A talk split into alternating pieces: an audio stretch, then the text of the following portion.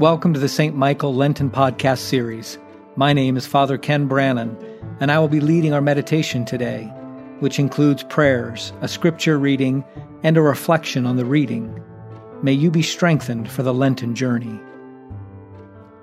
Let the words of my mouth and the meditation of my heart be acceptable in your sight, O Lord, my strength and my Redeemer. Let us pray.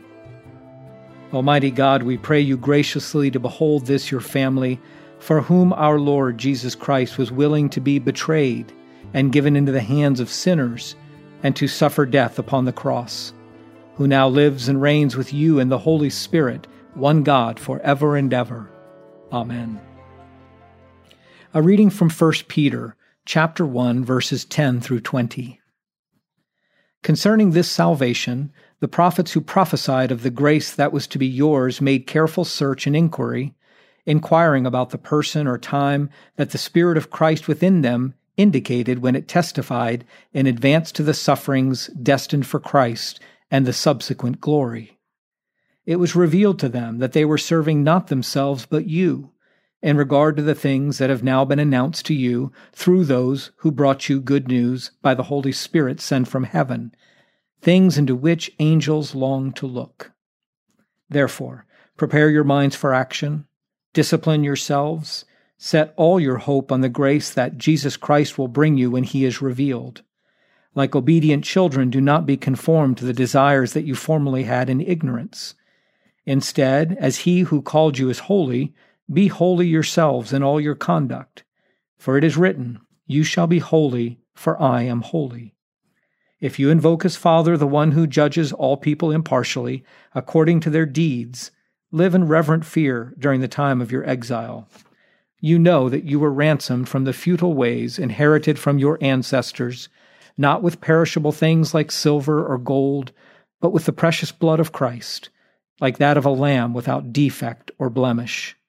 He was destined before the foundation of the world, but was revealed at the end of the ages for your sake. Here ends the reading. On Good Friday, it's important to look back at the cross.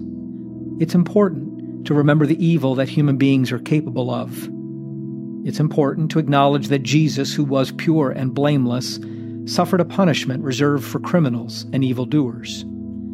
In the Lutheran Church, preachers are taught that every sermon should reference the cross. Every proclamation of the gospel must look through the lens of the crucifixion. The idea is that if we forget the meaning of the cross, we forget the length that God will go to call us back into right relationship. So on Good Friday, we look at the cross as a symbol of God's enduring love. But today's lesson from 1 Peter reminds us that on this day, we don't only look backward, we also look forward. We don't only rehearse the reality of Jesus' suffering, we also meditate on Christ's future glory Peter writes, You know that you were ransomed from the futile ways inherited from your ancestors, not with perishable things like silver or gold, but with the precious blood of Christ, like that of a lamb without defect or blemish. He was destined before the foundation of the world, but was revealed at the end of the ages for your sake.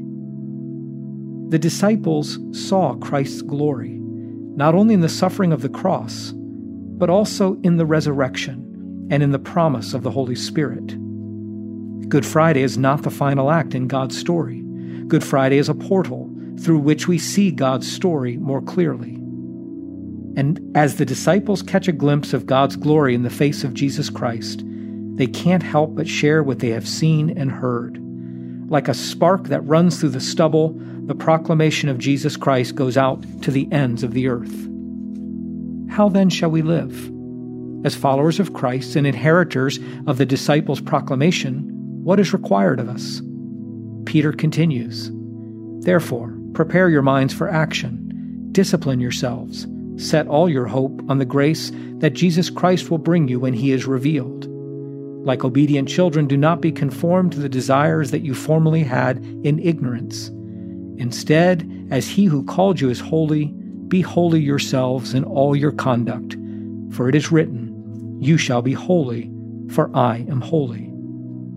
How we live our lives matters, not only for our present reality, but also for the reality to come. God's glory is still being revealed. Although the cross and the empty tomb are decisive moments of revelation, that revelation is not complete. A transformation awaits the whole creation that defies human understanding. And according to Peter, even the angels long for that day. Amen. Let us pray together the Lord's Prayer. Our Father, who art in heaven, hallowed be thy name. Thy kingdom come, thy will be done, on earth as it is in heaven. Give us this day our daily bread, and forgive us our trespasses, as we forgive those who trespass against us. And lead us not into temptation, but deliver us from evil. For thine is the kingdom, and the power, and the glory, forever and ever. Amen. Almighty God, whose most dear Son went not up to joy, but first he suffered pain, and entered not in glory before he was crucified. Mercifully grant that we, walking in the way of the cross, may find it none other than the way of life and peace, through Jesus Christ, your Son, our Lord. Amen.